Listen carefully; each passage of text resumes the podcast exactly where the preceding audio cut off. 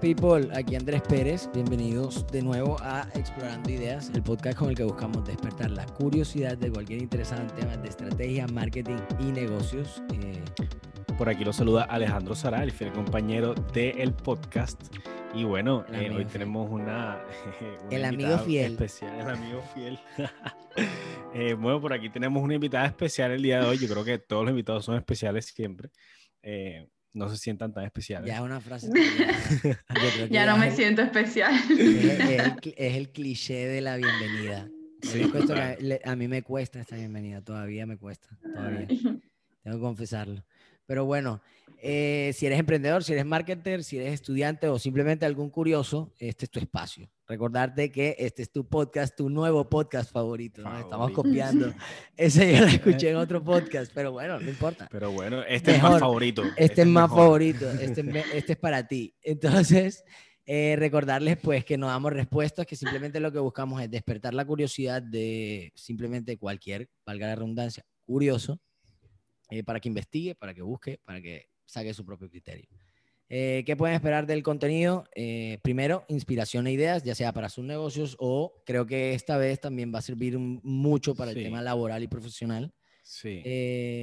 expandir sus conocimientos, personal sobre todo. Pero bueno, entrando, ahora les contaré un poco la historia de, de por qué surge este nuevo episodio. Pero bueno, ¿qué más pueden encontrar? Expandir sus conocimientos, tener algún criterio, sobre todo para contratar servicios de marketing. En este caso, pues vamos a dejar un poquito el marketing a un lado y todo el tema de empresa. Vamos a hablar un poco de, por eso nuestra... lo que está tras bambalinas. Nuestra, en lo que está tras bambalinas, exactamente. Y un tema bastante importante, de hecho, eh, bueno, brevemente, porque hoy básicamente vamos a tratar de no hablar, sabemos que hablamos un poquito.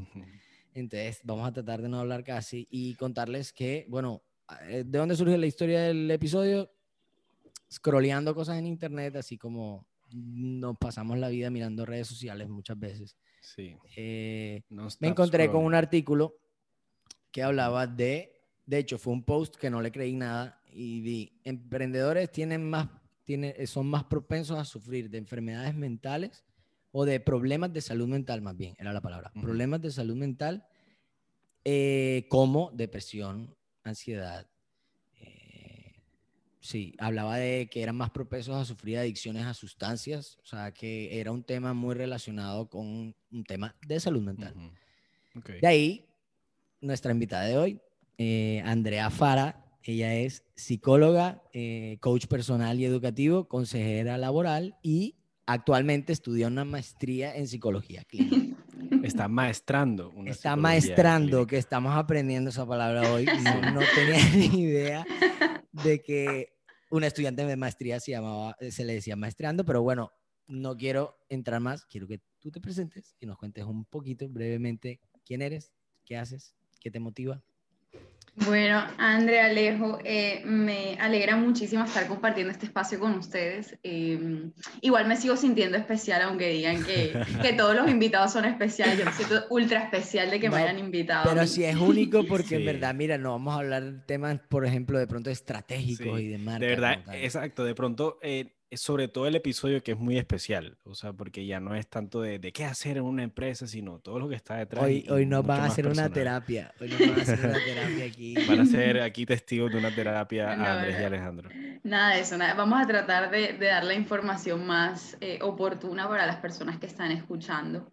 Eh, bueno, pues tú dijiste más o menos a qué me estoy dedicando ahorita mismo. Soy estudiante de maestría en psicología clínica, soy psicóloga. Em, ahorita trabajo en una universidad precisamente en un programa que se llama Preparación para la Vida Laboral.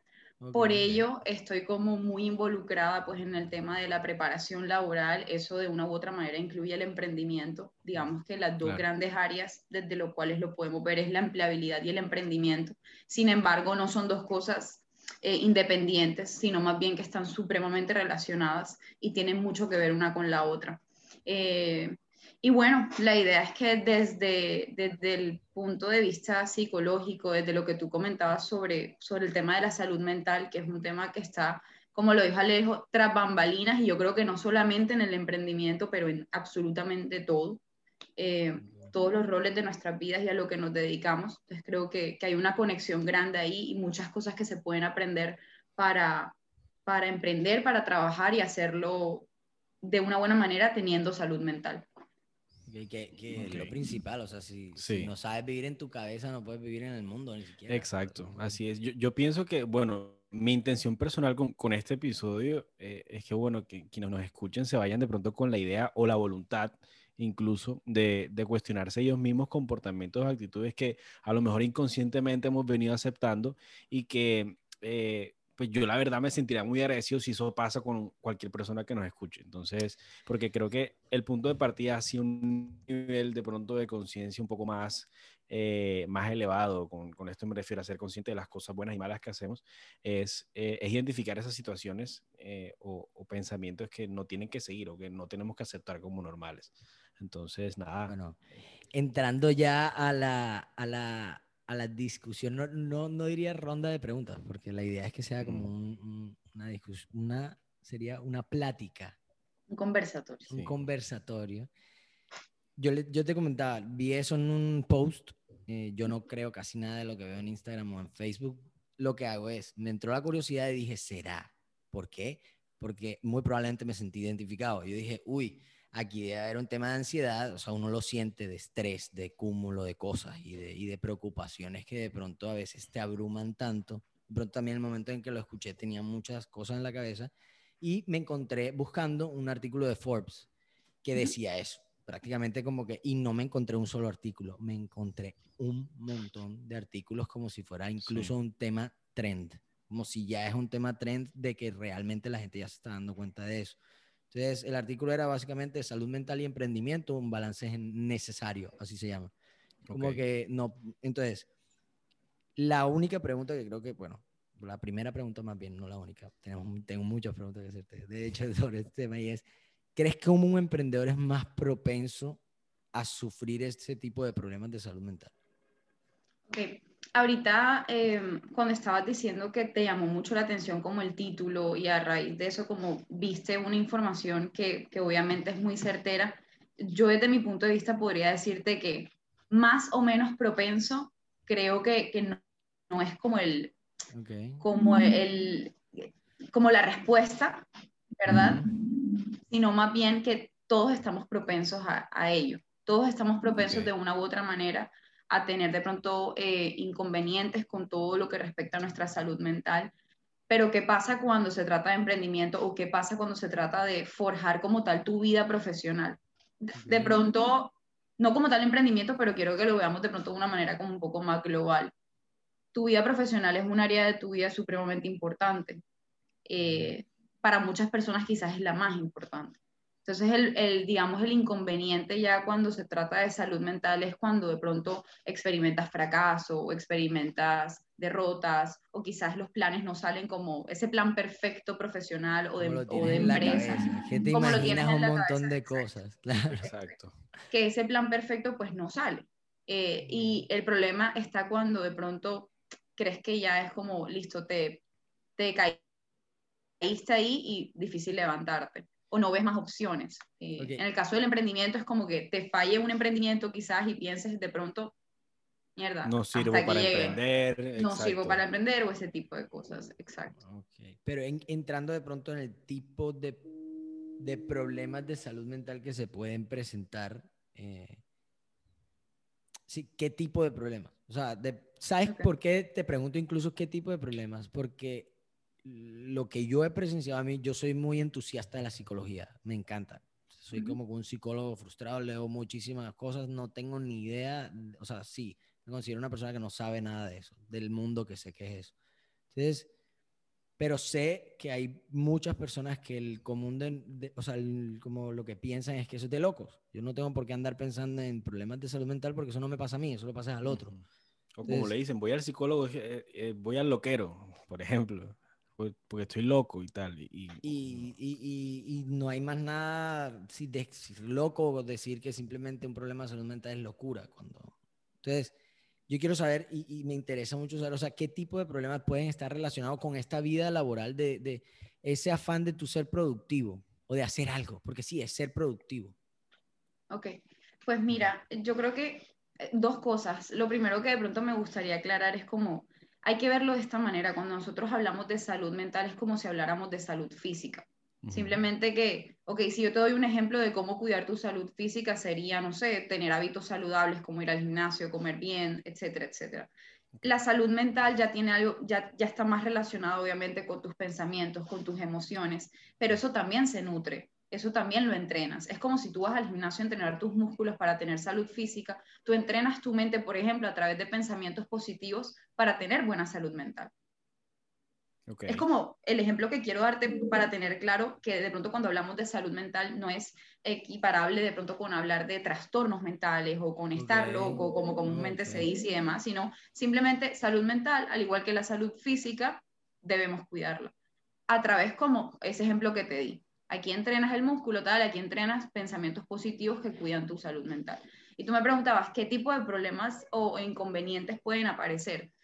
Yo creo que ninguno diferente al que pueda aparecer en función de cualquier área de tu vida. Ansiedad, estrés, es, digamos que puede ser uno de los más, eh, los más repetitivos o los más frecuentes cuando se trata de vender más, cuando se trata de tener hoy en día más seguidores, cuando se trata de que tu marca llegue a más lugares, cuando se trata de que más personas lo conozcan. Es decir, el estrés y la ansiedad con respecto a eso que, obviamente quieres lograr y, y, que la misma tarea genera. Ser emprendedor o, o ser empleado requiere esfuerzos. Otra cosa que puedes tener, fatiga mental, por ejemplo, el típico burnout, cuando ya estás como bueno, en los noticieros me imagino que lo van. cuando, sí, cuando estás como bloqueado, cansado, que, que sí, que, me siento literal, que no, no quiero ni, ni, pensar en nada del trabajo, que no me sale nada. no me a mí, en esos momentos literales no le contesto a nadie, creo que me pasa. literal, es como que te apagas. Y por ejemplo, bueno, eh, yo me imagino que, que, el público que escucha este tipo de información será tanto el emprendedor súper avanzado que de pronto ya tiene a quienes delegar todas sus, la, mejor dicho, la mayor cantidad de funciones y sus roles de líder, así como el emprendedor que apenas está empezando, que todo lo hace esa persona. Entonces ahí es cuando obviamente estamos mucho más propensos a que hayan, hayan de pronto dificultades para gestionar tus emociones, para controlar la ansiedad, para manejar el estrés, eh, para poder atender bien a las tareas, porque claro, estás como en un estado de multitasking. Yo por lo menos hoy en día eh, soy empleada y, también independiente, ¿cierto? Ustedes que son emprendedores me dirán si no han sentido el momento de tengo mil tareas que hacer, mil cosas que cumplir y la atención focalizada en muchas de ellas. y eso conlleva estrés. No, y ahorita tú dijiste algo muy importante y es no solamente, bueno, listo, el, el, el emprendedor que delega y, y, yo estoy, bueno, yo he hablado esto con emprendedores, de hecho con clientes que hemos tenido y una de las cosas que he llegado a la conclusión es que la preocupación de ellos muchas veces incluso no es ni de ellos, es la carga que tienen de que tengo que mantener unos empleados. Sí. Que yo cómo voy a salir con que mañana no tengo para pagarlo la nómina. Exacto. Por Porque es que ya no, no, es, no es solamente tu vida, sino la vida de todas las personas que trabajan contigo que dependen de ti, de que, si tú no les pagas no tienen dónde vivir, no tienen que comer, etcétera. Por empezar, ¿no? Así es. Y es el tema de con qué cara tú vas a decir, no, todo está bien, todo está bien, todo está bien, no y cuando llegue fin de mes, ¿se acuerdan que él decía que todo estaba bien? Bueno, no. no, por ejemplo. Bueno, está también. Sí, les iba a decir como, eh, por ejemplo, es ese tema de, obviamente, cuando vas avanzando en ese camino, es decir, el factor de estrés siempre van a estar los estresores, pues nosotros lo llamamos así muy técnicamente, ¿no? Los psicólogos, como que los factores estresores. Como también eso le dicen el driver en marketing, como que las, lo que, como el trigger, lo que mueve, lo que motiva a que pase eso, en este caso es de pronto estrés. Acá es lo que motiva a comprar. el driver que te va a motivar a comprar. Acá es el, lo, el, lo, que te causa el estrés, me imagino que debe ser.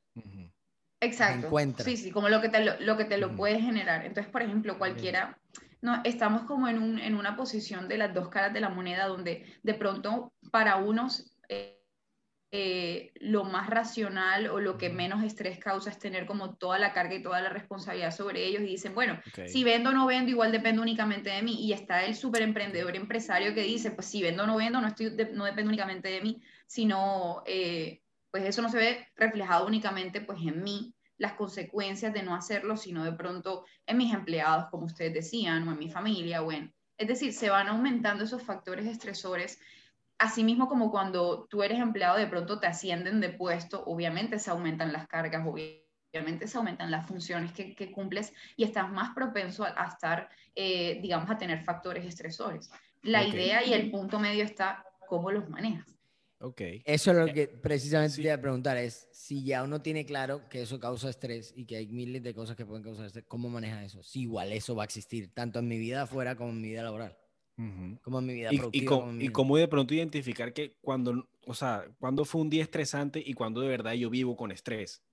O sea, como que identificar eso. Y creo como que, que no tuve una tarde estresante o tuve una semana estresante o ya llevo un año estresado. Entonces, hay que, de pronto también nos gustaría saber eso, como en qué momento uno dice, no, ya verdad, ya tengo un estrés crónico, por decirlo así, o es que últimamente las cosas están estresantes. No sé, no sé si me explico. Sí, sí, te entendí perfectamente y de hecho me encanta el ejemplo que acabas de dar y es como, más bien lo voy a, lo voy a decir de esta manera, es como, ¿cuándo diferenciar entre que fue un día estresante, o sea, el día fue estresante o hubo cosas que me estresaron, a que yo ya vivo estresado y ese es mi estado y mi trabajo me genera estrés y mi trabajo en sí, mi emprendimiento en este caso, es un factor estresor, o sea, ya mi emprendimiento. Entonces ya no tengo nada que me conecte de pronto positivo, que me genere bienestar sino que de pronto siento un malestar constante. El cómo manejar eso. Em, por ejemplo, al, comienzo yo les daba el ejemplo de los pensamientos positivos. Esto puede sonar muy romántico para muchas personas, pero es que literalmente la manera en que tú entrenas tu cerebro, la manera, los mensajes que tú le das, la manera en que entrenas tus pensamientos es de esa manera no hay otra forma en la que tú puedas, eh, no se trata de convencerte de un día a otro, sino generar el esfuerzo de crear pensamientos positivos que se terminen convirtiendo en un hábito, que pensar positivo sea un hábito. Eh, por ejemplo, cuidar mucho el lenguaje, precisamente el ejemplo que tú diste de la diferencia entre identificar que hubo cosas que me estresaron en el día o que me dejé estresar por ciertas cosas a que todo esto es una bolsa de estrés para mí todos los días. Es cuidar el pensamiento, o sea, a través de, ah, perdón, cuidar el lenguaje. La manera en que tú, digamos, lo puedes como expresar o la manera en que tú te hablas a ti mismo, de una u otra manera, es la forma en que tú, eso repercute en tus pensamientos, la forma en que tú te vas a como a, programar para, para pensar de una u otra manera. Otro tipo de cosas, no sé si me van a decir algo. No, no, no. Yo, De pronto agregarte una cosita es como yo, yo creo full, o sea, de hecho, yo creo mucho en el poder de las palabras, sobre todo las palabras, como se dicen con la, hasta en la posición como la dices, como el tono al que la dices.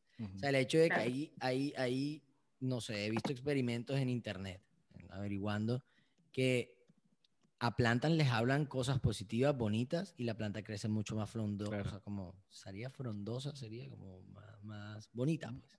Crece mejor.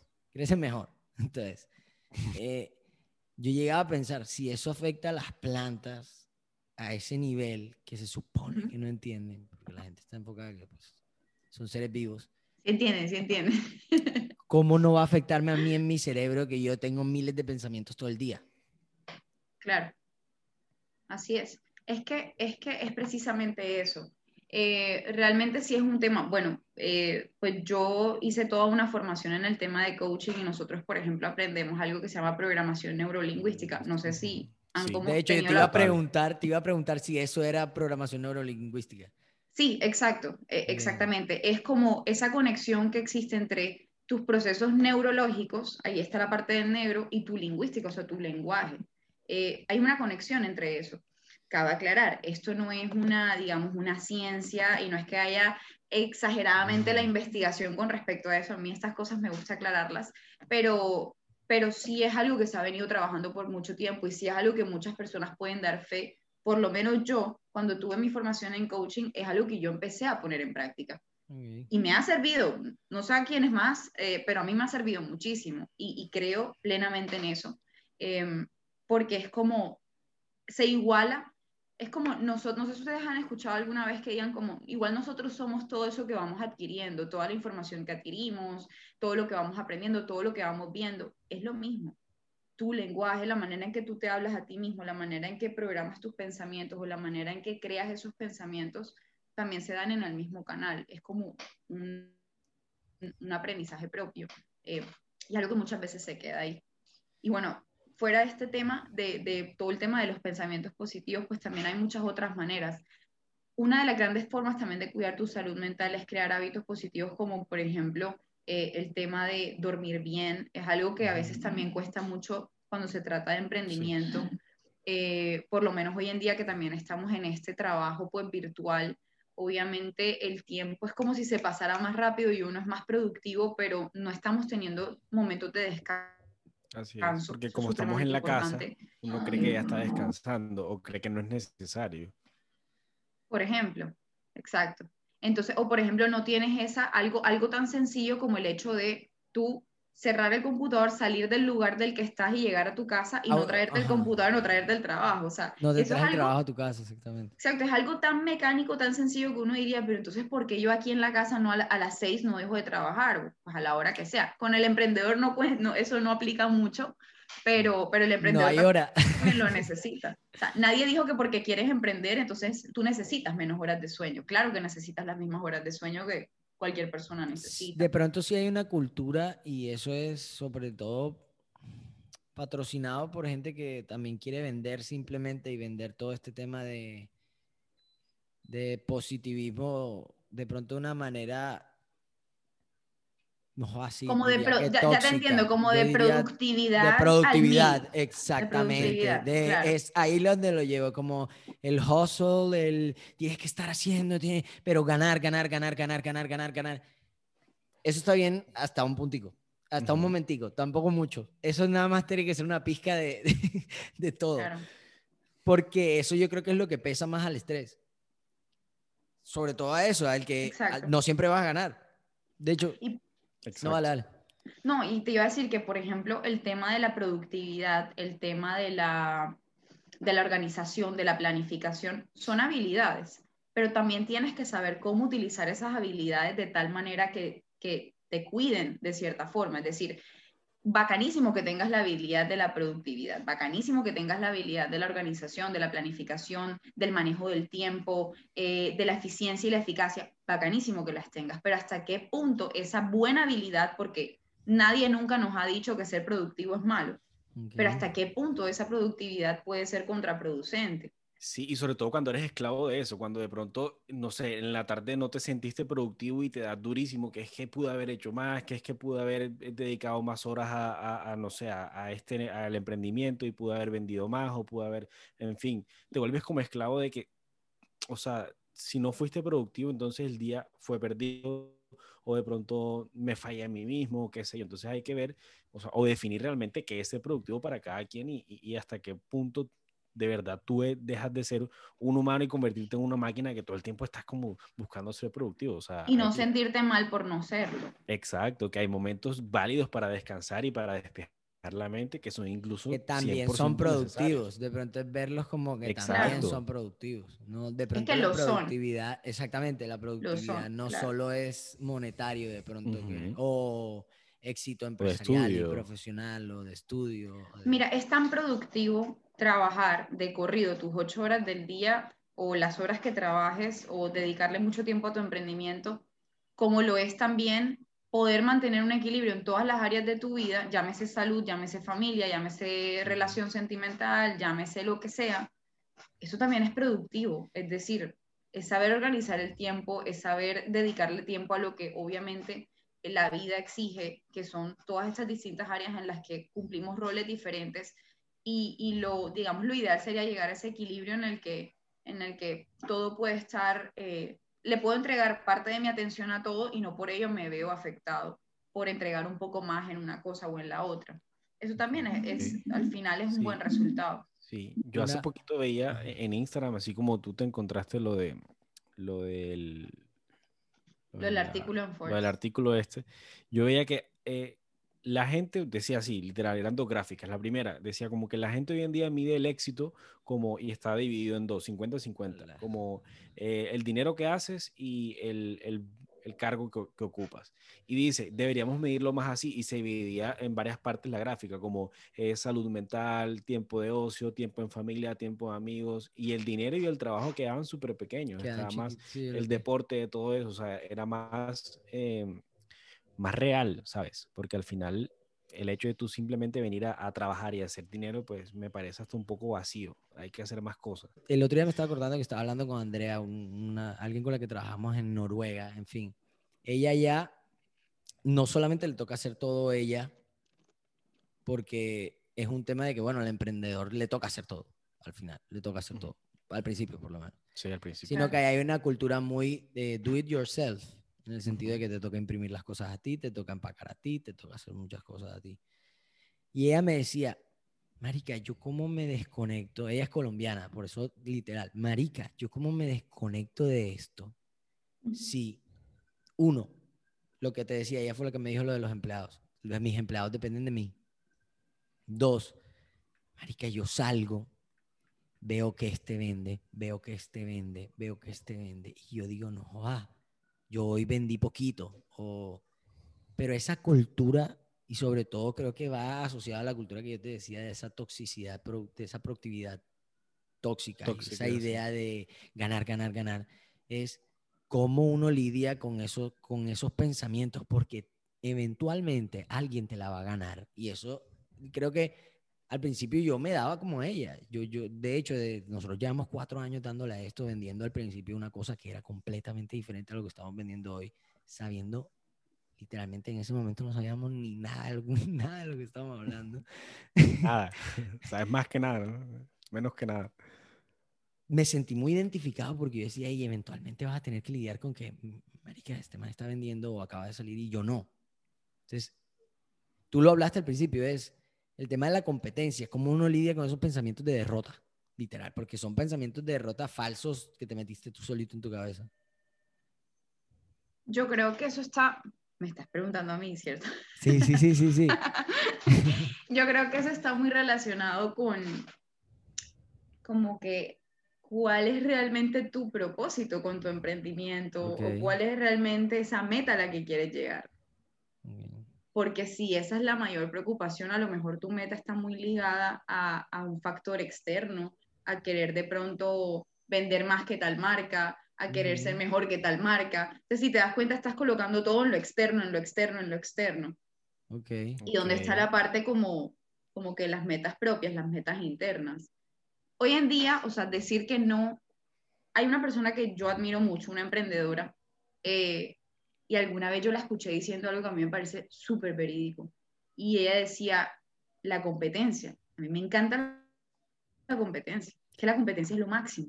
Pero estamos, estamos acostumbrados a ver la competencia como lo, como, no mala, sino más bien nos fijamos en la competencia como lo que esa persona ya alcanzó o lo que tiene y lo que yo aún no. Cuando más bien el, el, digamos, la manera de, de verlo tiene que ser totalmente diferente. Tiene que ser, existen obviamente competencias y devolverte a cuál es tu valor agregado en función de esas competencias. ¿Tú sabes cómo aprendí yo eso?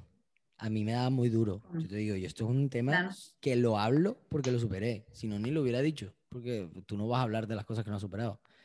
Y es, yo solo superé haciendo ejercicio y haciendo ejercicio en un lugar donde tú haces ejercicio con más gente y donde se supone, ah, bueno, tú y yo íbamos al mismo gimnasio. Hace rato. Yo, yo, Andrea, yo. Tú ibas, tú ibas. Ah, sí, sí, sí, sí, ya. Los tres, de hecho, íbamos al mismo gimnasio. Eh, ah, bueno, tú también, Alejandro. Sí, es verdad. Bueno, mira. Entonces, yo aprendí eso ahí. Y sobre todo porque me di cuenta que la competencia a mí me motivaba. Porque yo decía, güey, puta, este que man tú eres aguantar más. Y entonces, yo ahí me medía y decía, bueno, yo voy a poder aguantar más. Pero ¿cómo ganas eso? Te lo voy a decir la verdad. ¿Cómo lo gané yo? Como llenándome de que si era capaz de hacer cosas, de alzar más peso, de saltar más alto, de correr más rápido. Y yo lo hablé en el primer episodio de podcast. La competencia, la por lo menos yo la necesito en mi vida, porque yo siempre tengo que tener a alguien que yo vea como, antes lo veía de pronto, tú me lo dices y yo lo vi como antes de pronto podría ser un sentimiento de envidia, de que la envidia es malísima, es malísima, es no quiero que tú tengas lo que yo tengo. lo cambié y creo, te lo digo, no me da miedo decirlo, no me da pena decirlo, lo cambié por admiración. Yo te digo, yo veo a alguien que es, es que es la connotación que tú le colocas a eso. Literal, literal. la connotación es negativa. Cuando hablamos de competencia, a mí me dicen competencia y yo automáticamente pienso en algo negativo, aunque ya de pronto yo he hecho el proceso de entender que no lo es. no es negativo, no, exactamente. Como cuando dice envidia de la buena. Pero socialmente sí lo es. Y eso es lo que tenemos muy arraigado en nuestra cabeza y como la manera en que lo vemos. Que tú hayas utilizado esa competencia a tu favor. E, en el ejemplo que diste, que está perfecto, obviamente eso te permitió llegar a un siguiente nivel y a un siguiente nivel y probablemente la persona con la que te comparabas o la que admirabas en ese momento o que era tu punto de referencia o tu competencia, como lo quieras llamar, porque ya sabemos que no es nada negativo, probablemente también eso fue lo que hizo, crecer y seguir y seguir. Y va a seguir exactamente, punto de exactamente, exactamente. Otro negocio va a seguir y seguir vendiendo. O, cambia, o cambias tú tus puntos de referencia, porque igual tú puedes llegar a cambiar de manera de pensar, por ejemplo. Así es. Entonces, tu, tu emprendimiento, tu competencia, ese emprendimiento que es tu competencia, va probablemente de pronto seguir en aumento. Pero es que el éxito tuyo no es sobrepasar eso, el éxito tuyo es devolverte a tu propuesta de valor y utilizar esa competencia para decir qué es lo que a mí me hace falta o dónde quiero estar o qué hizo esta persona para yo poder hacerlo. Hoy en día el que diga que no hay, que no se utiliza, que no vemos otras ideas, o sea, hoy estamos en un mundo tan interconectado que podemos ver lo que están haciendo en lugares, por ejemplo, que están supremamente más desarrollados que nosotros y sería el colmo de los colmos que nosotros digamos, es que quiero crear algo súper innovador y nuevo y que no existe en ninguna parte del mundo. Mentira, lo primero que uno hace es buscar lo que ya otros han hecho, pero obviamente eso debe ir acompañado con un valor agregado. Si no hay un valor agregado, te quedas en ese punto de, como estoy haciendo lo mismo que el otro hace, entonces esa competencia para mí significa seguir los mismos pasos que esa persona hace y llegar al mismo lugar al que esa persona está llegando, o esa empresa o ese emprendimiento. Total. Eh, y, yo, bueno, muy relacionado con lo que tú acabas de decir, André, que te regresas a tu valor agregado o a tu, a tu propuesta de valor y dices, bueno, ¿yo qué quiero hacer? Eh, lo escuché hace poquito eh, en un podcast de alguien a quien escucho bastante, se llama Roberto Martínez. Me, me, lo recomendó Andrés y se ha vuelto uno de mis podcasts favoritos. Él decía... Dice eso, de hecho, tu podcast favorito, todos dicen eso. bueno, él dice que para hacer, o sea, que él no, no, no ve la competencia como algo destructivo, sino que ni siquiera se da cuenta de lo que pasa. Tanto así que él, las metas que él se pone no son con respecto a la competencia, sino él mismo. Él dice, bueno, eh, hablando del podcast, yo con este podcast no, no me voy a proponer que quiero alcanzar los 500 mil views o los 500 mil escuchas, sino que este año quiero hacer 30 episodios y ya, y voy a mi ritmo haciendo mis 30 episodios, sin tener que, ay, es que como el, el episodio que saqué la semana pasada solamente tuvo mil views, entonces no voy a sacar más, porque es que yo quería que tuviera dos mil. Entonces, es tener claro que lo que tú haces sea por ti, por algo que tú quieres hacer o, dejar una huella en el mundo y no porque voy a destruir al otro y voy a ganarle al otro y tal, sino más bien por pasa? Y, y, eso tiene cosas feas. Sí, y nos devolvemos al, al, otra vez el tema de la salud mental se me va a salir el coach que tengo por dentro y lo voy a decir muy claro. Mirar la competencia de esa manera tan destructiva, que fue la palabra que tú utilizaste ahorita, es perder tu tiempo. y restarle tiempo que, necesitas a tu trabajo, a producir, a crear, a crear nuevas ideas, a hacer conexiones, a buscar nuevas oportunidades. O sea, es perder tu tiempo. Y el tiempo hoy en día vale oro. Eh, y ahí se me va a salir la, la, workaholic que llevo dentro, que muchas veces trabaja más de ocho horas y es como que quiero aprovechar el tiempo, pero es que es verdad. Hoy en día el tiempo vale oro, entonces ¿para qué gastar energía? Porque es energía mental. O sea, si tú en lugar de estar dedicando la energía a algo que probablemente disminuya, me voy a poner muy técnica, pero voy a tratar de explicarlo. La ansiedad, que es una de las cosas que más aparecen la ansiedad es algo anticipatorio. O sea, nunca alguien siente ansiedad ante, ante algo, siempre es, eh, siempre es antes de que algo pase o no pase. Es como ese, ese, ese, ese previo a, no sé, esa sensación de ansiedad cuando de pronto estás preocupado porque si el emprendimiento va a salir, porque si a alguien le va a gustar la publicación, porque si le van a dar no sé cuántos likes, si la gente la va a compartir, no sé qué. O sea, eh, tienes ese, como ese miedo por algo que no ha pasado. Eso es la ansiedad. Realmente eso es la ansiedad. Y la única manera de tú manejar la ansiedad nosotros lo llamamos manejarla de manera constructiva o destructiva, muy teóricamente lo estoy diciendo. La manera constructiva de manejar la ansiedad es precisamente hacer lo que tengas que hacer para que esa ansiedad disminuya. Por ejemplo, si yo a mí me genera ansiedad que mi competencia, por, por conectar todo junto, si a mí me genera ansiedad que mi competencia ya sacó un nuevo producto para el mes de la madre, por decir cualquier ejemplo, para el mes de la madre, o ya sacó la publicidad del mes de la madre, y yo digo, mierda, yo no he hecho eso, y ya se va a acercar mayo, ya se va a acercar el mes de la madre, y yo no he creado mi estrategia de ventas y de marketing, etcétera, etcétera, de, ese mes, obviamente empieza a aumentar mi ansiedad. Entonces, ¿qué, ¿cómo yo manejo la ansiedad en ese ejemplo de manera destructiva? Si yo lo que hago es ponerme horas viendo qué es lo que está haciendo la otra persona. Ahí aumenta mi ansiedad. La manera constructiva de manejarlo es decir, Ve, ven acá, abro el computador, me pongo a crear ideas, me pongo a hacer una lluvia de ideas y me pongo a trabajar. Y creo el producto y creo la publicidad y creo no sé qué, y ya tengo lista mi vaina del mes de las madres. Que el otro lo hizo antes que yo, eso no importa. O sea, a fin de cuentas, eso no importa. En tu posición, lo importante es que lo hagas. ¿Sabes que No lo vas a hacer porque estás perdiendo tiempo viendo la competencia, pues ya vas por mal camino. Eso lo aprendes reventándote, porque yo te digo, tú me estás hablando y yo digo, no, yo tenía que haber escuchado esto como al primer año, como al primer año. Ya hoy lo digo y me pongo a pensar, bueno, creo que llegué a buenas conclusiones, porque llevo mi vida mucho más tranquilo, no tengo de pronto las presiones que tenía antes, pero, pero estoy seguro que mucha gente, o sea, sí, le da duro, le da duro, sobre todo el tema del perfeccionismo, que es eso, es, quieres que todo salga perfecto, que todo salga perfecto. Yo creo que ese es el enemigo de, uno, la creatividad, absurdamente, porque la creatividad tiene que ser fluir. Lo hablamos en el tercer episodio del podcast, flow. Estados mentales de fluir. Bueno, en fin. Si quieren escuchar más sobre esto, vayan al tercer episodio.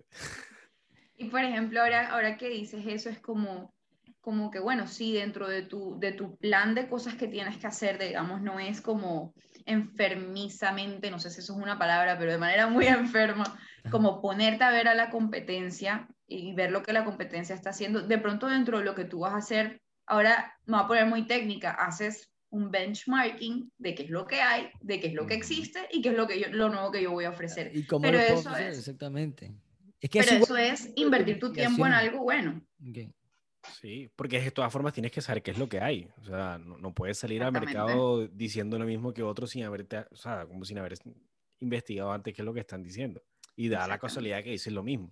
Porque y eso no es competencia, es estrategia, que es diferente. Es investigación de mercados. No, no le veas más, porque de hecho es eso. O sea, de hecho es una de las partes que tienes que investigar.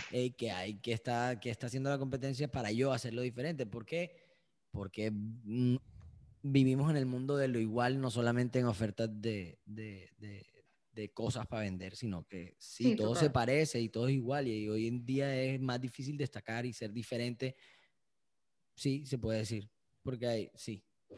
Entonces, sí, así es. Yo quisiera de pronto cerrar este episodio de podcast que estuvo, te voy a decir la verdad que estuvo, siento que estuvo bastante, ¿cómo diría? Especial. Nutrido, nutrido. como, y conciso sobre todo, como que yo siento que la gente, bueno, ojalá la gente se saque muchas cosas importantes. Aquí, aquí, aquí nos hicieron una terapia, una pequeña terapia de, de martes por la noche, ¿eh? Martes, sí. y quisiera sobre todo que nos resumieras tips para prevenir la salud mental, puntualmente. O sea, tenemos, y yo quisiera de pronto resumir. Para cuidar la salud mental. Para, para, para cuidarla, para tips para prevenir problemas graves de salud mental. Exactamente. exactamente. Es como, sobre todo que tú hablas de, de, que son, lo que puedo sacar de aquí es, es un hábito como construir lo que quieras construir, porque te puede llevar por un lado tanto tóxico como te puede llevar por un lado positivo, dependiendo de cómo lo mires. Sí, es un proceso. Ok. Es un proceso. más bien. Eh, es un tema de que depende tú cómo de pronto construyas exactamente todas las cosas. Eh, tenemos el tema también de que no solamente son emprendedores, que todo el mundo puede sufrir por esto. Cualquier persona que tenga algún tipo de presión, por, bueno, hablando en el tema ahora de presión productiva, dejar de pensar que el la productividad solo es trabajo. Y resumiendo eso, ¿qué tips nos darías? A nosotros, emprendedores que estamos sufriendo. Sí, sobre todo con el tema de la productividad, a ver qué podemos sacar. Claro. Bueno, mira, yo pienso que, que, hay muchas cosas, obviamente, que se podrían tener en cuenta, pero, pero antes de pronto de meterme como en cosas muy puntuales, eh, empezar a, a, ver, digamos que al momento de tú tomar la decisión de emprender, creo que, que muchas veces, y bueno, ustedes me corrigen si no es así, eh, o si, si es así, cuando uno toma la decisión de emprender, a veces eso está basado más que todo como en cosas del momento que son como muy emocionales. De pronto, nosotros los seres humanos tenemos una capacidad para visualizarnos, tenemos una capacidad para imaginarnos. Eh, y algo que yo siempre, de lo que yo siempre hablo, es que probablemente todo empiece con un sueño, que a veces parece como súper intangible, como súper como por dónde lo vas a coger o, cómo realmente lo vas a llevar a la, a la, realidad. Pero también está la parte realista, es decir, no quiere decir que dejes eso, pero encontrar como un punto medio en el que entiendas que hay esfuerzo, eh, que no todo va a ser color de rosas, por supuesto no va a ser nada fácil porque de pronto podríamos decir que, que, quizás algo mucho más fácil es irnos a la fija, de pronto conseguir un trabajo, tener un sueldo, etcétera, etcétera.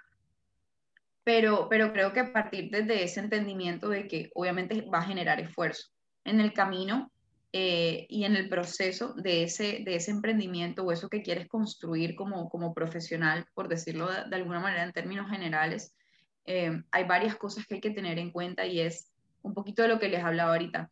Yo sé que suena algo muy ideal, pero, pero es un proceso y es una construcción de todos los días que nosotros tratemos de mantener un equilibrio en todas las áreas de mi vida si yo por estar todo el tiempo en función de mi emprendimiento, dejo a un lado el ejercicio, dejo a un lado mis relaciones sociales, dejo a un lado mi familia, va a pasar que cuando algo pase malo en esta área, en mi emprendimiento, pareciera que es como que todo se acabó, porque era lo único que yo tenía. Y ese mismo ejemplo aplica para cualquier otra cosa. Es decir, todo aquello en lo que tú le metas tanta atención y que le pongas tanta energía, si tú descuidas todo lo que está a tu alrededor, va a pasar que cada vez que haya un fracaso, por más pequeño que sea, realmente hablando, tú no lo vas a percibir así. Y ahí es cuando empieza esos pensamientos que tú decías, como que cómo salgo de ese, de ese pensamiento de que fracasé una vez y de pronto Alejo lo decía, ya el emprendimiento no es para mí, ya esto no es para mí. Entonces es cuidar eso y cómo cuidas eso es atendiendo, digamos, de, una manera equilibrada todas las áreas de tu vida y por supuesto cosas que te generen mucho bienestar.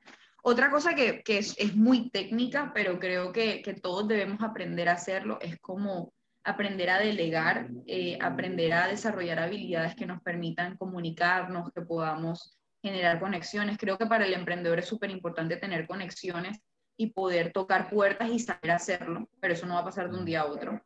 Eh, a veces estamos en una posición de que todo lo tenemos que hacer nosotros y todo lo quiero hacer yo y todo depende de mí y de pronto no, de pronto hay como otros medios en el que yo puedo eh, como aliviar esas cargas. Cuidar, bueno, ahorita también lo mencionábamos, el tema del sueño, el tema de la comida, o sea, parecen cosas como muy bobas, pero realmente tienen una repercusión eh, muy grande en lo que es el ejercicio. Sí, tu vitalidad. O sea, necesitas estar vital, necesitas estar bien para poder atender a todo eso que va a requerir emprender o que va a requerir trabajar o que va a requerir poder sacar adelante un proyecto o crear un producto o vender un servicio, o sea, va a requerir que tú estés sano, o sea, sano físicamente y sano mentalmente. Y bueno, y finalmente podría volver a recalcar el tema de los, de los pensamientos positivos, o sea, de, crear como realmente ese hábito de, de, comunicación conmigo, que sea algo positivo, que sea algo sano, que sea algo afirmativo, no que sea algo que yo mismo me destruya a través de los comentarios. Y por supuesto, el tema de cambiar la perspectiva a través de la cual nos comparamos. O sea, creo que eso quedó muy claro en el momento en que lo hablamos, pero es cambiar el, la posición desde la cual lo haces y la connotación que tú le das a eso. Me parece chévere por como lo dices, porque hay mucha gente que sataniza la competencia. Y yo siento que sin la competencia no, no hay crecimiento. Y, y, sí, y tú no te puedes comparar contigo mismo, te queda muy difícil, a uno le queda muy difícil compararse con uno mismo. lo puede decir el que sea, pero uno es más fácil, o sea, el cerebro está hecho para verlo de afuera, para recibir estímulos de afuera. es más, difícil, es más fácil, por eso es más fácil criticar a otro. Nada más con eso, también hasta para lo bueno. Entonces, es una realidad, sí. No, no, no, dale, dale, dale. Eh, o sea, te iba a decir que es una realidad, pero de hecho es un proceso poder incluso tú dejar de mirar para afuera y realmente mirar para adentro y poder decir eh, que mejor, no es compararte contigo mismo, eh, ojo, puede pasar lo mismo, así como tú te puedes comparar con lo externo de una manera muy pesimista, de una manera muy negativa, de una manera muy agresiva, también puedes hacer lo mismo contigo. Pero el proceso está en cuando te compares contigo mismo, como cuando tú dabas el ejemplo del gimnasio y tú decías, bueno, te comparabas por fuera, pero de una u otra manera me imagino que en el proceso tú te comparabas con tu yo de ayer. con mi yo de anterior, exactamente. a, la hora de la verdad, lo que estás haciendo es ahora puedo ser mejor que de pronto alguien que yo admiraba y decía, no, este man levanta full, o hace full, o corre full, o, o, lo que sea. El tema del boxeo, lo mismo. El boxeo es enfrentarte uno con uno. Entonces, volvemos a lo mismo, es desde qué perspectiva yo me estoy comparando, ya sea conmigo mismo, con los otros, con lo que sea, o sea, qué connotación yo le estoy dando a eso y, y cómo lo estoy haciendo eh, en el proceso. Yo, yo me iba a guardar esto, pero lo voy a decir. No, no, Mm. me hiciste acordarme, me hiciste acordarme de, yo tuve una, faceta de coach, te lo tengo que confesar. La carrera más corta. La carrera más corta de coaching en la historia. Por temas míos que me los voy a guardar. Simplemente me los voy a guardar. O sea, no me los voy a guardar. sí, se resume en, creo que solamente personas como tú que han estudiado para eso, para saber sobre un ser humano, pueden estar dando ese tipo de consejos. De resto, un amigo mío me puede dar ese consejo de, échale ganas. De pronto ese, ese, mismo positivismo tóxico que te hablaba, de dale que solo tienes que trabajar y todo, y, échale ganas, porque dale que tú puedes. Hay gente que de verdad no tiene ni para comer y, le queda más difícil pensar. Y echarle ganas. Y una de las, de las frases que yo tenía, pero que me la quedo, es la única de, las, de esas que me quedo, era, creo que el Dalai Lama era la que lo decía y era, mi casa, mi, mi, mi casa real, mi templo es mi mente. Y yo no entro que nadie entre con los pies sucios en mi casa. Y es eso, la gente que entra, o sea, si tú piensas en otra persona, si piensas, lo que hablaba es, yo no dejo que nadie venga a dañarme y a perturbarme mi mente, y yo mucho menos lo voy a dejar meter. Y, y, ahí es donde, donde, donde llego, y bueno, ese será otro episodio de podcast algún día que pueda ser un poco más abierto con, con mis argumentos. Eh, para no herir un poco susceptibilidades, porque pasó en el primer episodio, de pronto yo digo unas cosas que de pronto a algunas personas no le gustaron tanto. Entonces, como que eh, en ese sentido, te hago una pregunta y se las hago a los dos. Y es, ¿creen que todo ese tipo de problemas y todo lo que hablamos se debe a que realmente nos toca hacer cosas que no nos gustan o que no nos hacen completamente feliz por tener plata, porque la verdad es plata, y por sobrevivir y... O sea, el ejemplo que yo te daba a ti alguna vez, Alejo, si a mí me gusta cantar, pero yo no tengo el tono de voz que vende, porque no puedo vivir de cantar. Es que de pronto la, la, la, la, la bueno, lo, que, a lo que te refieres no es que nos toca hacer cosas que no nos gusten, porque evidentemente en todo lo que tú hagas te van a tocar hacer cosas tediosas. O sea, si eres chef te va a tocar lavar los platos, por ejemplo. Pero eh, lo que debe ser es, o lo que, eh, a lo que me imagino que te refieres es que de pronto, si las cosas no se dan como yo quiero, cómo afrontar eso. Es lo que, lo que me imagino que... no, pero por ejemplo, yo te digo, una persona que le gusta, man, le gusta cocinar, pero no cocina bien. Pero eso es lo que le hace feliz. Eso y estar con sus hijos. ¿Cómo vive una persona así? O sea, si no lo hace Porque, y ahí es donde les pongo el escenario. Y yo sabía que esto iba a pasar. Entonces les pongo el escenario. En el mundo ideal, no existe plata. No tienes que hacer. O sea, no tienes que hacer plata llamas a Lamborghini y te llaman, hey, mira, tal, tráeme un Lamborghini, te lo mandan a tu casa. Un Xbox, hey, mira, tal, te lo mandan a tu casa. Eh, se acabó cualquier tipo de problema monetario. Económico. o sea, no hay problemas. Ustedes harían lo que hacen hoy en día. Primero. Y si no, ¿qué harían? ¿Tengo que responder ahora en el, episodio? yo, quiero hacer una, yo quiero hacer un aporte. Yo, quiero hacer un aporte. Hay personas que hoy en día me voy a poner aquí filosófica. Ajá. No sé si ustedes vieron que hace relativamente poco una figura muy reconocida por nosotros los colombianos, J Balvin, publicó eh, públicamente, valga la redundancia, que, estaba pasando por momentos de depresión, de ansiedad, que se sentía mal, no sé qué. Yo creo que J Balvin puede llamar a Lamborghini hoy mismo y decirle, mándame el Lamborghini. Claro. no tiene problemas de dinero. Y tiene la opción, hoy en día, tiene la opción de escoger si se sigue dedicando a la música o no. Sí. Ok. Pero mira todo lo que pasa con esta persona. Ni, en poder hacer. Pero ahí es donde yo te digo, no hay necesidad de fama. O sea, estamos hablando de un mundo ideal. O sea, porque es que ahí ya es otro nivel. Y cuando Pero tú llegas, ya sobrepasas el nivel de la plata, es o fama o poder. Sí, y eso creo que, es más tóxico que la plata. Hagamos un ejercicio más sencillo. Piensen, ¿qué es lo primero que se les viene a la cabeza cuando yo les digo, fuera de los problemas de pronto económicos por los que quizás alguno de ustedes pudo haber pasado en algún momento, algo que te haya generado ansiedad, estrés, dolor, tristeza, que no tenga que ver con plata, ojo, que no tenga que ver con plata.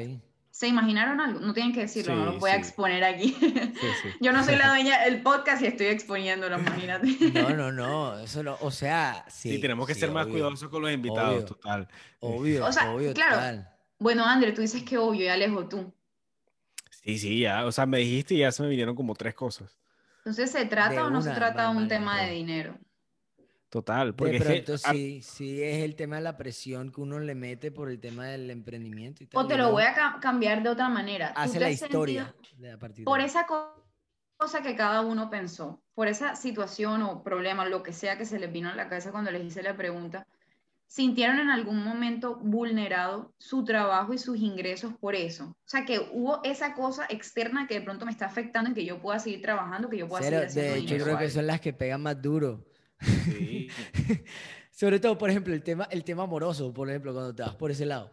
Eso no tiene nada que ver pero entonces me está, o sea, lo que me estás queriendo decir es que no, no, puede sí. haber algo O sea, sí me abres el espectro, pero yo por lo menos, o sea, sí, pero porque nos fuimos muy general, pero yo me refiero, ponle tú, al tema de profesión. ¿Qué harías por tu vida? Sobre todo es, es eso, o sea, porque yo lo que quiero asociar es, los emprendedores hacen las cosas que hacen porque les toca responder por algo. Ya lo hablamos. Por unos empleados, por sus vidas, por su familia, por lo que sea. O si no. tuvieran que responder por eso, o, o no, porque remontémonos a los inicios del emprendimiento. El emprendimiento realmente nace por ese deseo de querer dedicarte a lo que a ti te gusta, por querer dedicarte a lo que tú construyas, por querer dedicarte a eso donde tú puedes ser independiente, donde tú puedes ser, tienes, manejar tu propio tiempo, donde tú puedes manejar tu propio dinero, sin necesidad de un jefe, sin necesidad de empleados, sin necesidad de que te estén diciendo qué hacer, sin necesidad de... Ta, ta, ta. Entonces remontémonos a los inicios del emprendimiento. El emprendimiento es, es, a ver... Se pudo haber perdido un propósito, dices. Mira, me está haciendo ver la vaina diferente, ¿eh? Hoy en día puede que mucha gente, por el auge que tiene el emprendimiento y porque obviamente es una tendencia en el mundo laboral y en el mercado laboral, puede que mucha gente sienta la presión de todo el mundo está emprendiendo, ¿por qué yo no? Como la misma presión de todo el mundo es influencer, ¿por qué yo no? Claro, claro. Ah, no, se ha perdido el sentido. y el tema de lo, que tú hablabas, likes Se ha perdido el sentido, pero yo no soy un experto en emprendimiento, debo decirlo pero si me remonto a los inicios del emprendimiento y cuando empezamos a escuchar esta palabra que está resonando y resonando, nace por eso, por el deseo de tú crear lo propio tuyo, algo que a ti te gusta, que te apasiona. Nunca nadie lo pensó como que, eh, bueno, no puedo decir nunca nadie, pero... Pero sí, ahí sí te digo, al final el emprendimiento y toda esta carrera y este auge es simplemente un invento más del capitalismo para hacer plata, como el tema de la Navidad, como el tema de todo. Por eso es que de pronto ahí sí te digo, es como la base es esa. Todos estos cuentos que nos inventamos ahora fue para, circular la plata. Habría que hacer una investigación rigurosa para saber las personas que tienen emprendimientos hoy en día, realmente qué los llevó a hacerlos. Ok. Yo he visto, por ejemplo, yo he tenido contacto, yo lo digo desde, mí, desde, desde lo que la experiencia me ha mostrado. He tenido la oportunidad de hablar con muchas personas que emprenden precisamente más allá de querer emprender, de, vender un producto o cualquier cosa, eh, emprenden porque realmente quieren dedicarse a eso que les gusta. Entonces está el típico caso del emprendedor que estudió X cosa y se dedicó a X otra cosa. Eh, que no, de pronto no tiene nada que ver una cosa con la otra, pero lo hizo por el deseo de querer hacer algo que le apasiona, que le gusta. Pero sí que es verdad, y a todos nos pasa, eh, te lo digo yo que soy, me siento una reapasionada de lo que hago, de lo que estudié y de lo que estoy haciendo a través de eso, que obviamente sí hay momentos en los que sientes la presión porque debes atender a, a, tus necesidades, debes atender a tus, a tus responsabilidades y obviamente el tema monetario toma una, una fuerza muy grande. Pero creería, creería, esto lo estoy diciendo muy desde lo que he visto y lo que creo, porque no es una realidad, creería que los emprendimientos que realmente llegan a ser exponenciales están liderados por personas apasionadas y que sí les gusta lo que están haciendo. Sí, así como conozco muchas historias de fracaso porque simplemente en Barranquilla están abriendo muchos restaurantes, entonces abrimos un restaurante más y esto es lo que da plata. ¿No? Y no tiene que ser así. ¿Sabes qué pasa? Que lo transforma, siento yo. Porque si yo le he hecho, yo les hice la pregunta más que todo por encontrar el deseo de niño de ustedes, pero se fueron muy adultos. Pero te digo, o sea, a mí me pasó, yo te digo, yo no, nunca pensé dedicarme a esto, nunca, sino que encontré a lo largo de pensar en qué me iba a dedicar una pasión por lo que te digo, por entender simplemente cómo funciona la cabeza de la gente y, tratar de venir a... Entonces, por eso hice el tema del énfasis en psicología del consumidor y todo el tema de, de vender, de venderle a la mente y toda esta cosa. Claro. Pero, pero sí, encuentras una... Me dejaste pensando, me puse a pensar como que, que era lo que yo quería hacer cuando chiquita. No, te digo, yo te digo, yo, yo me dedicaría a hacer ejercicio y ya, y no haría más nada, y leería todos los días, o sea, aprender cosas, simplemente. La vida de aprender cosas. Aprender a hacer una mesa. Yo siento que viviría como frente a la playa y todos los días aprendería vainas.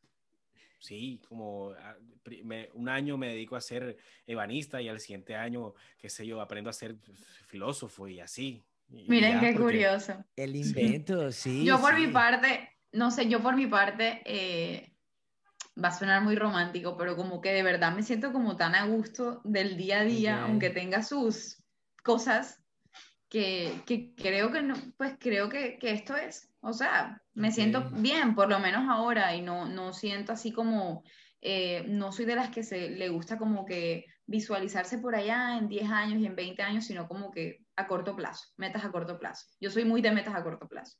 Y de yo poder darme cuenta en el proceso que voy bien y poder medirme y poder sentirme cómoda con lo que estoy haciendo y disfrutando. Work, workaholic un poquito también. Un poquito workaholic. Mm. Pero bueno, como todos, aquí estamos en nuestras épocas productivas, hay que darle. Así que, ¿qué carajo, Como mi papá que tiene 50 y pico todavía me dice eso, no, yo estoy en mi época productiva. ¿Hasta cuándo? También son profesiones diferentes. Los médicos, yo siento que se obsesionan con su cuento. Mi papá también es médico y ese man vive feliz. sí. le encanta esa vaina. Pero mira, bacano. Es una obsesión sana. El man, sí, literal. O sea, es eso. Es yo creo que es encontrar tus obsesiones, ¿ah? Sí. si hablamos de obsesiones psicológicamente hablando, ahí tenemos una discusión larga para otro podcast. Pero sí. Este se fue largo, nada más les digo. Sí. si le puedo decir la verdad, creo que, lo, creo que lo voy a cortar. Entonces yo voy a hacer un cierre ahora como para ver dónde lo corto. Entonces voy a hacer un cierre como si hubiera terminado algo y voy a meterlo. Porque sí, nos fuimos muy largo al final. Dale, dale, dale, ahí va. Entonces, eh, bueno, eh, espérate, no, porque tú hiciste lo de los tips y cuando terminaste el tip, ahí. Ya, ya terminé los tips, sí. Sí. Bueno, un episodio bastante eh, enriquecedor. Nos, nos aprendimos bastante hoy. Nos desahogamos un poquito también. Pero bueno, no, gracias, André, por estar con nosotros. Gracias a ustedes por, pensar en mí. No, ¿a quién más le íbamos a decir? Ah, para que nos hablara de todo esto. Una emprendedora, psicóloga, o sea, ¿quién más que tú? No, y el tema laboral, lo de, lo de consejería laboral, es lo mismo, es emprendimiento también. La verdad, les tengo, le tengo mucho respeto a los emprendedores. Yo tengo, yo siempre he dicho que tengo una emprendedora ahí metida, pero todavía no lo soy, todavía no lo soy. Te sale, te sale. no es nada que echar.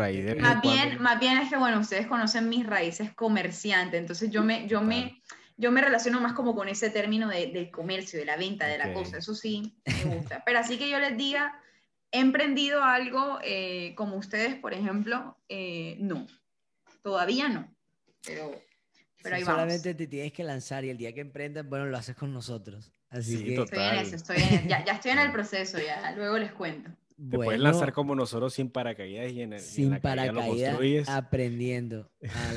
Va a ser un emprendimiento bien psicológico. Eh, si nuestro, si nuestro life moto es si no vendo, aprendo, literal. Y así hemos vivido toda esta aventura. Aprendiendo bastante. Aprendiendo, no, ya, gracias a Dios, por lo menos dejamos de aprender un poquito. Pero bueno, no, eh, bueno, no, muchas gracias, Andrés, volver a decírtelo. Eh, gracias a las personas que se quedaron hasta el final, que siempre están con nosotros, que siempre nos dan comentarios, que nos dan buenos feedback, malos feedback, medio feedback. Algún día les dejaremos una sorpresita a, los que se quedan hasta el final para que sientan Para los bloopers, les vamos a dar los bloopers que han habido en todos los episodios que hemos tenido. los bloopers de hoy están buenos. Total. sí, sí, sí, sí. pero es que sí. Pero bueno, Listo, no, bueno, muchísimas gracias por estar otra vez. Eh, como lo dijimos en el último episodio, se les quiere de gratis a todos los que nos apoyan, como siempre. Y bueno, que siempre... No olviden suscribirse. No olviden suscribirse. Compartirnos. Eh, Dar like. Aquí no se da like. En los podcasts no se da like. Nos siguen, pero igual nosotros no medimos eso. Puede, dar like. Realmente no. Medimos quién nos escucha cuánto tiempo nos escuchan, pero para saber realmente si les están gustando los episodios. Pero, ah, pero bacanísimo. Eh, pero bueno, hoy aprendimos que no tenemos que andar mirando la competencia. No mentira, sí, pero de una perspectiva diferente, así que los que escucharon todo el podcast tienen eso. Entonces recuerden siempre que explorando van a encontrar lo que los hará grandes, que es básicamente lo que nosotros tratamos de hacer aquí, por eso traemos invitados diferentes para aprender cosas y así es. chao. Chao, chao. Gracias. Adiós. Thank you.